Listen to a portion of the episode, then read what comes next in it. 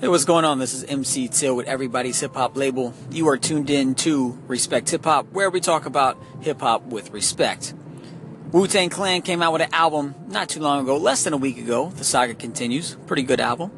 That got me thinking about Wu Tang releases recently.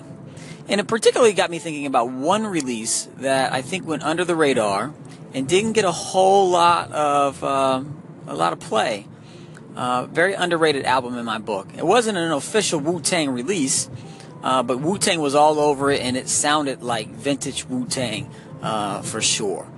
And that's an MC named Joe Young, who I believe is out of Germany, if I'm not mistaken. And he came out an album called Invincible Armor, produced entirely by Dame Grease. The album is, I would say, darn near flawless when it comes to the production when you're thinking of kind of vintage Wu Tang uh, samples and grimy drums, just it sounds like a throwback Wu Tang Clan album. And I wish, oh, I, and Wu Tang is all over it. the Deck's on it, Raekwon's on it, Masta Killa's on it. Uh, there's a bunch of Wu Tang MCs on it. I guess it got endorsed by Wu Tang officially somehow because the Wu Tang emblem that Mathematics created is all over the uh, album artwork. Uh, so it's it's definitely Wu Tang certified uh, in some form or fashion, and it should be because it is a really dope album with Wu Tang MCs all over it. And the, like I said, the production really sounds like vintage Wu Tang. Now, Joe Young himself as an MC, I'm kind of back and forth on this guy. Um, on one hand, he sounds very interesting. He just has a different kind of flow to me. Uh, he kind of almost feels like he overpronounces words and he'll use words that you don't typically think you you you know you don't typically hear in rhyme schemes.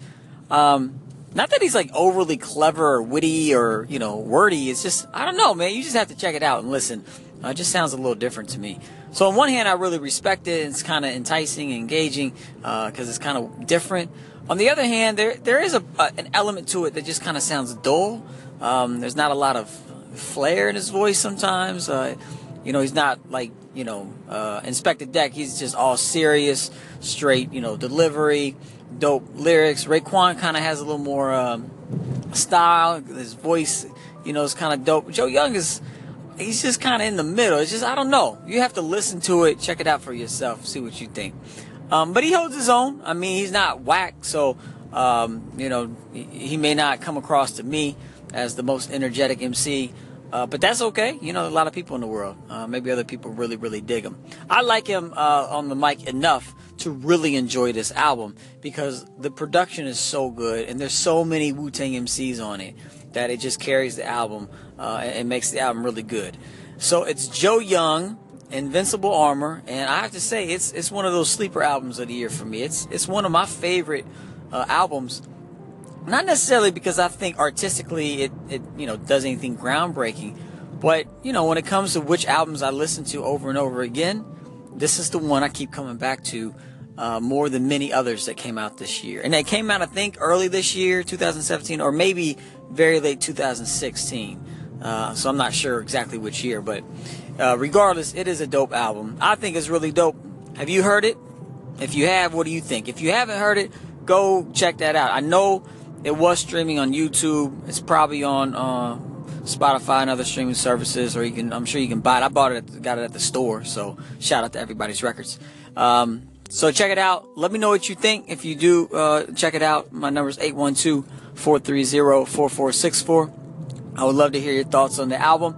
If there's other albums that you want to discuss here, sleeper albums, unknown albums that should be known, uh, let me know. We'll discuss those, and uh, you can put me onto some stuff, and I can uh, discover some new stuff, uh, you know, with you. So let me know something. Uh, find us on social media, Everybody's Hip Hop uh, or Everybody's Hip Hop label, and uh, hit us up. Let us know what you think about Joe Young's Invincible Armor.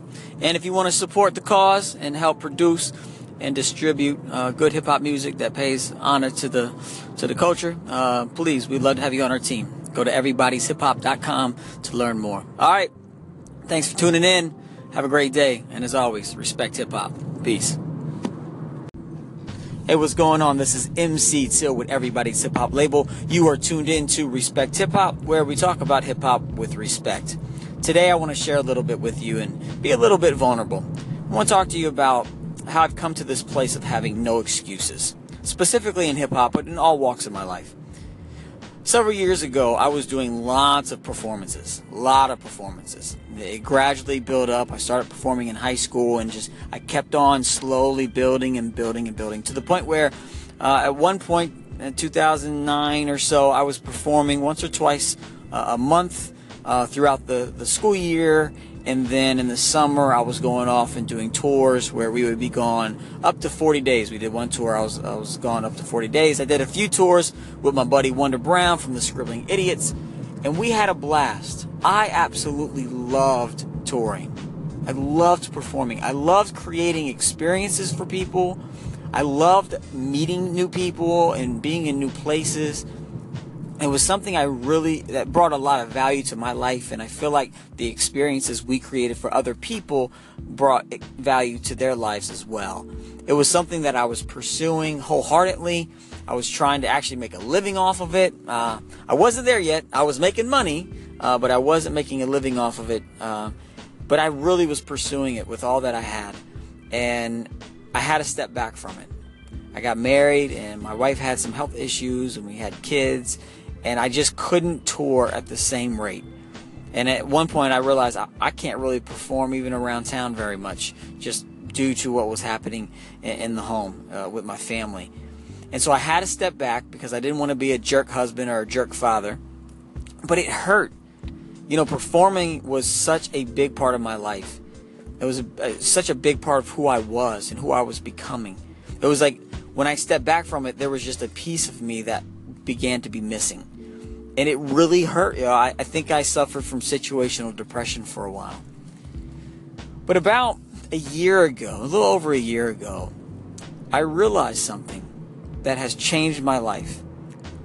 I realized that not only was performing a big part of my life, but making beats was a huge part of my life.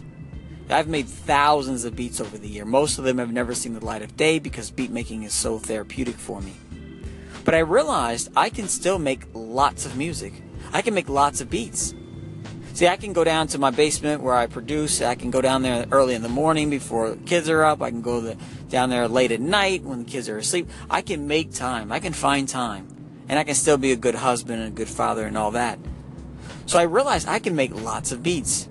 And in this day and age, the way music works, I can send those beats to MCs and friends of mine that that rapping, they can record to them in their homes.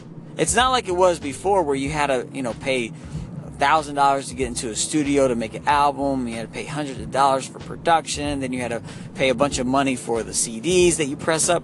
Now you can make it in your own home. It sounds really good. You don't have to press up any vinyl or CDs or tapes. You can simply put it online uh, as a digital download or through a streaming service. And so it's gotten a lot uh, easier to make music, a lot less expensive. And so I thought, you know what? I could create a lot of music. And so I started something called Everybody's Hip Hop Label. And it just started off with the simple idea I'm going to make more music. And then I realized I don't want to just make music. I want to make music that pays respect to hip hop culture. And so not only do we make music, but we also make singles, these songs that are tribute songs to artists that have inspired us through the years. We did one for the Wu Tang Clan. We did one for Redman. We got several more in the works for all kinds of different hip hop artists uh, that we love. And so uh, we started hip hop, everybody's hip hop label, and I thought, no more excuses. You know, I'm not going to live life with any more excuses. If I can't go through one door, I'm either going to plow through that sucker or I'm just going to move over, look for a window or another door to go through. So thanks for listening to my little story with everybody's hip hop label. Shout out to Michael Stover, uh, the Last, our publicist, and Joe Thomas, uh, our other producer on the team. Really appreciate you guys. And uh, if you want to join everybody's hip hop label, we would love to have you. And together we can have this no excuse attitude and we can create the hip hop music that we think the world needs more of. Join us at everybody's hip hop label or everybody's hip hop.com. Thanks, y'all. Be good. And remember, respect hip hop. Peace.